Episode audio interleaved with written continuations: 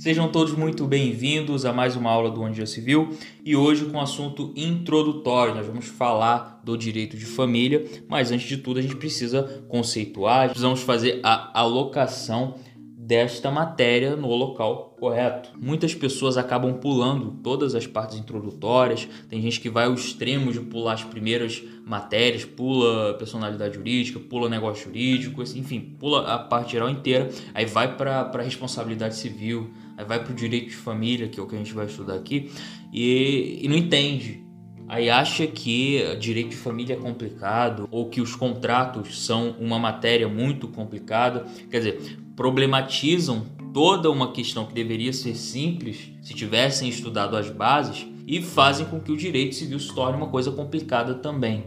Então, o que a gente precisa fazer é aprender e ir para as bases, entender o que está por trás de toda aquela normatização, de todos os institutos que nós vamos vendo é, pouco a pouco, parte a parte, até chegarmos em sucessões. Então, se você está ouvindo esta aula, eu já entendo que você é uma pessoa diferente, que você tem uma visão mais ampla do direito e que quer realmente se tornar alguém que entenda. Direito de família, a partir de agora para você, pode ser muito mais fácil do que para aquele que já foi direto na, na, no, na, nas regras, nas peculiaridades da legislação. E eu vou entender mais, eu vou além. Se você é uma pessoa que procura esse tipo de conhecimento antes de entrar nos detalhes, você vai ser bom em direito civil. Você vai compreender essa matéria como ninguém. E estudando pelo onde já se viu, aí é que você vai ficar bom mesmo. Então vamos lá para o nosso conceito da, do direito de família. A gente precisa entender o seguinte: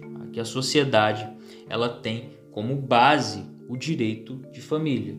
E isso é algo que é coroado na nossa Constituição de 1988, no seu artigo 226, que diz o seguinte: a família, base da sociedade, tem especial proteção do Estado. Quer dizer, há um reconhecimento aqui pela Constituição de que ela é a base do Estado e precisa ter o seu cuidado elevado ao máximo. Significa dizer o seguinte: aí a gente vai para o campo histórico. A família precede o Estado. Não é o Estado que dá origem à família. E é por isso que eu utilizei o verbo reconhecer. Eu não estou dizendo que a Constituição cria a família. É através da Constituição que a família passa a existir. Não, ela precede o Estado. Tá? Se assim fosse, é, nós poderíamos dizer que antes da Constituição de 88 não existia família, ou antes de qualquer Constituição no país não existiria família. Não é bem assim que funciona. Então ela é anterior ao Estado e o Estado tem ela como base, de forma que se a família ela deixa de existir ou deixa de ter proteção, é o próprio Estado que deixa de existir também. Para efeito da proteção do Estado, é reconhecida a união estável entre o homem e a mulher como entidade familiar, devendo a lei facilitar sua conversão em casamento. Quer dizer, inicialmente a gente entende que o casamento é a unidade da família, é aquilo que dá o start para que a família possa existir. No entanto, a própria Constituição né, traz essa, essa, essa modificação, traz esse conceito em que reconhece a união estável que nós é, veremos à frente, como também unidade familiar, como forma de, de se formar uma família. Esse é o texto constitucional. Inicialmente a gente tem a família formada através do casamento, que é a visão clássica da família e que vem sofrendo mutações. A gente precisa bater um pouco aqui nessas mutações, porque acontece o seguinte: nós temos dentro da nossa sociedade, do modo civil, uma organização de família, um reconhecimento de família, os direitos relativos à família, mas nós temos também visões religiosas a, a respeito disso. E a gente precisa o tempo todo, dentro do âmbito estatal, equilibrar esses institutos. Ora, você não pode simplesmente suprimir as visões religiosas sobre a família dizendo o seguinte: você não pode me falar isso porque a visão constitucional de família é X, então a sua religião não pode ter uma visão é, diferente de família. Isso não pode acontecer porque o Estado é laico e a laicidade vai significar duas coisas.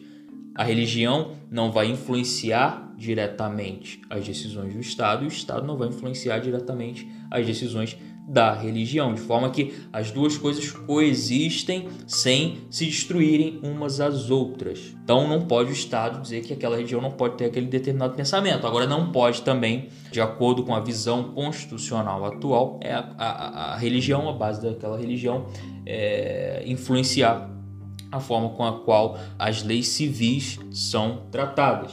Então é importante a gente fazer esse aparato constitucional para dividi-las em questões que não se misturam dentro do ponto de vista do direito civil e saber que elas precisam se coexistir e que nós, na condição de operadores do direito, precisamos equilibrar essas situações do âmbito civil. E por que, eu falo do âmbito civil? Porque dentro do âmbito religioso não existe essa regra de que precisa ser equilibrado. Por mais que as leis civis se inovem, as leis religiosas vão seguir as suas próprias bases, porque é uma religião que tem os seus próprios fundamentos. E você não pode, como eu já falei anteriormente, pelo fato do Estado ser laico, incutir na religião as mudanças que a própria sociedade sofre. E vice-versa também, porque, como eu falei, as duas coisas coexistem de forma que também as bases fundamentais da religião não podem influenciar diretamente as decisões de Estado. Por que, eu, não, eu falo indiretamente? Porque é uma hipocrisia também. Muita gente fala: olha só, não pode ter religião. Peraí. Uma pessoa ela tem a sua personalidade formada por diversos fatores, que vão dos biológicos, que é alimentação, genética, etc, etc, a fatores sociais e morais. E tudo isso é, é uma mistura que forma essa personalidade do sujeito. Então você não pode dizer o seguinte: olha só, é, vem com tudo que você tem, menos a bagagem que você tem através da religião. Você não pode obrigar as pessoas a seguirem a sua religião, é, elaborar normas baseadas na sua religião especificamente, como forma de fazer com que todos sejam adeptos obrigatórios, mas é óbvio que a sua visão de mundo, a sua maneira de agir vai ser de alguma forma influenciada. Somos pessoas, não somos repolhos, não somos robôs. É importante fazer esse aparato aqui de Estado é, é, laico dessas diferenças logo na introdução do direito civil, porque nós, operadores de direito, temos que saber como caminhar nesses institutos, nessa linha tênue que nós temos e que grande parte dos profissionais não consegue distinguir. Sejam aqueles que pendem para um lado, sejam aqueles que pendem para o outro. Nós somos exatamente essas pessoas que trazem à sociedade o equilíbrio necessário na aplicação das normas. É para isso que um profissional de direito serve. Por mais que a coisa tenha se perdido no meio, por mais que nós tenhamos outras visões do direito, visões até mesmo imediatistas, né, ou do que nós podemos ganhar, qual ganho financeiro que nós vamos ter com o direito, a nossa função principal é apaziguar as relações sociais. E no momento que o advogado, que o operador de direito, que o juiz ou qualquer outro órgão dentro dessa dinâmica esquece isso, aí a sociedade começa a se perder. Então vamos lá. A Constituição também consagra os direitos e deveres de forma igual entre homens e mulheres. Não há diferença mais. Para você pode ser uma coisa natural, pode ser a Constituição chove no molhado. E é isso que quando a gente entra no curso, né, nos primeiros períodos, ah, mas isso aqui já é normal, isso aqui é lógico, isso aqui é natural. Nada é naturalmente óbvio dentro do direito. Você precisa saber a fonte, eu não sei se eu já falei isso em alguma aula, se eu ainda vou falar, porque eh, às vezes a gente grava as aulas assim, nem sempre numa ordem é, é, que estão sendo postadas, mas você precisa saber qual é a fonte do direito.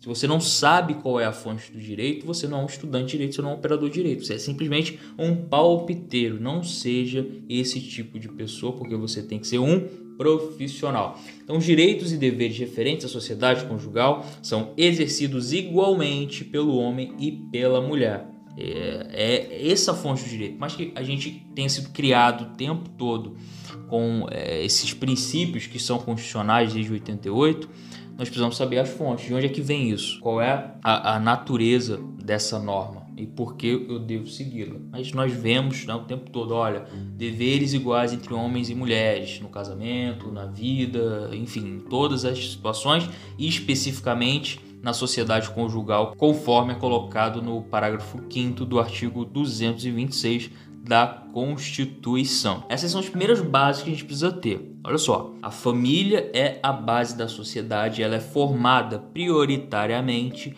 pelo casamento e também por reconhecimento constitucional pela união estável. E a gente vai ver como que isso é interpretado e como uh, há interpretações mais extensivas para esses dois institutos e que fazem com que, do ponto de vista do direito civil, a, a família ela tenha um abarcamento de outras situações que não essas que foram indicadas no texto constitucional. Então já vou adiantar aqui para você que não não procura ler o que está escrito na Constituição, no Código Civil, que acompanha somente a mídia. Né? Você pode estar vendo essa aula aqui e dizer o seguinte: olha só, você está falando tudo errado. Casamento não é união entre homem e mulher. É, o casamento ele pode ser feito, é, entre outras, o que, que você está fazendo aí, né? É, você está tendo uma visão conservadora da coisa, está tudo errado, calma. Está caindo de paraquedas sem entender o conteúdo. Essa mutação, é, essa interpretação extensiva, não é uma mudança legal, não é uma mudança no texto constitucional. Eu vou explicar mais à frente os instrumentos que foram utilizados, mas, é, é, regra geral, já te apresento que o texto do Código Civil sobre casamento e união estável e na Constituição não mudaram. A mesma coisa que foi promulgada em 1988 e dita lá em 2002, ela permanece. O que há é uma interpretação extensiva para que outros tipos de relações humanas sejam consideradas família também pelas regras civis. Isso tudo provém do olhar sobre as relações entre as pessoas na atualidade, entendendo-se esses novos casos, essas novas configurações, e muitas vezes nem tão novos assim, já existem há muito tempo, mas não tinham dentro da legislação essa legitimidade, essa colocação dentro dos termos da lei, da Constituição. Esse entendimento vindo através da jurisprudência, que é o entendimento judicial e de resolução do CNJ, se estabelece de forma jurídica a existência de outros modelos de família e não só mais aqueles que a Constituição coloca na literalidade. Ou seja, se você ler a Constituição, é isso que eu li para vocês. Se você ler o Código Civil, é isso que eu li para vocês. Mas a interpretação ela se tornou extensiva através da análise da sociedade e a resolução do CNJ, que a gente vai ver daqui a pouquinho, ela estabelece norma que deve ser cumprida pelos cartórios em relação ao casamento. Então, quais são esses outros modelos que se foi é, verificando? Primeiramente, a união estável, que já era considerada na Constituição, a monoparental é um pai ou mãe que, que seja solteiro também é considerado família, multiparental composta é, por membros provenientes de outras famílias. A gente tem casos em que uma pessoa se divorcia da outra, mas tinha, tinha filhos e aí se casa com outra que também tinha outros filhos. Quer dizer, você tem é, uma, uma pluralidade de pessoas e de vínculos formados. Você tem a parental, que todos possuem um vínculo sanguíneo, e você tem também a união homoafetiva. Isso tudo trouxe é, uma mudança no conceito do próprio IBGE. E ele entendeu, com base nessas observações sociais, que o grupo de pessoas ligadas por laços de parentesco ou relacionamento romântico que vivem numa unidade doméstica é o conceito de família. E esse é o conceito para o IBGE. Nada muda em relação à Constituição, nada muda em relação ao Código Civil, mas a partir de tudo isso foi apresentado aqui, há interpretações judiciais que abarcam e que se aproximam né, desse conceito trazido pelo IBGE. E agora, para a gente finalizar, vamos para a resolução do CNJ número 175 de 2013, que diz em seu artigo 1 que é vedada às autoridades competentes a recusa de habilitação, celebração de casamento civil ou de conversão de união estável em casamento entre pessoas do mesmo sexo. Então, essa resolução do CNJ traz aos cartórios a obrigatoriedade de realizar as habilitações e conversões de união estável em casamento entre casais homoafetivos. Então há essa mudança interpretativa de forma a estender é, a literalidade da legislação nesses artigos, baseada é, na interpretação de que todos são iguais perante a lei, que é um direito fundamental trazido também pela Constituição, aplicando-se é, esse artigo em conjunto com os artigos que nós lemos anteriormente. Então, essa é a nossa aula de introdução ao direito de família. Espero que vocês tenham gostado e principalmente entendido o conteúdo. Aguardo vocês nas próximas aulas. Fiquem com Deus e até a próxima!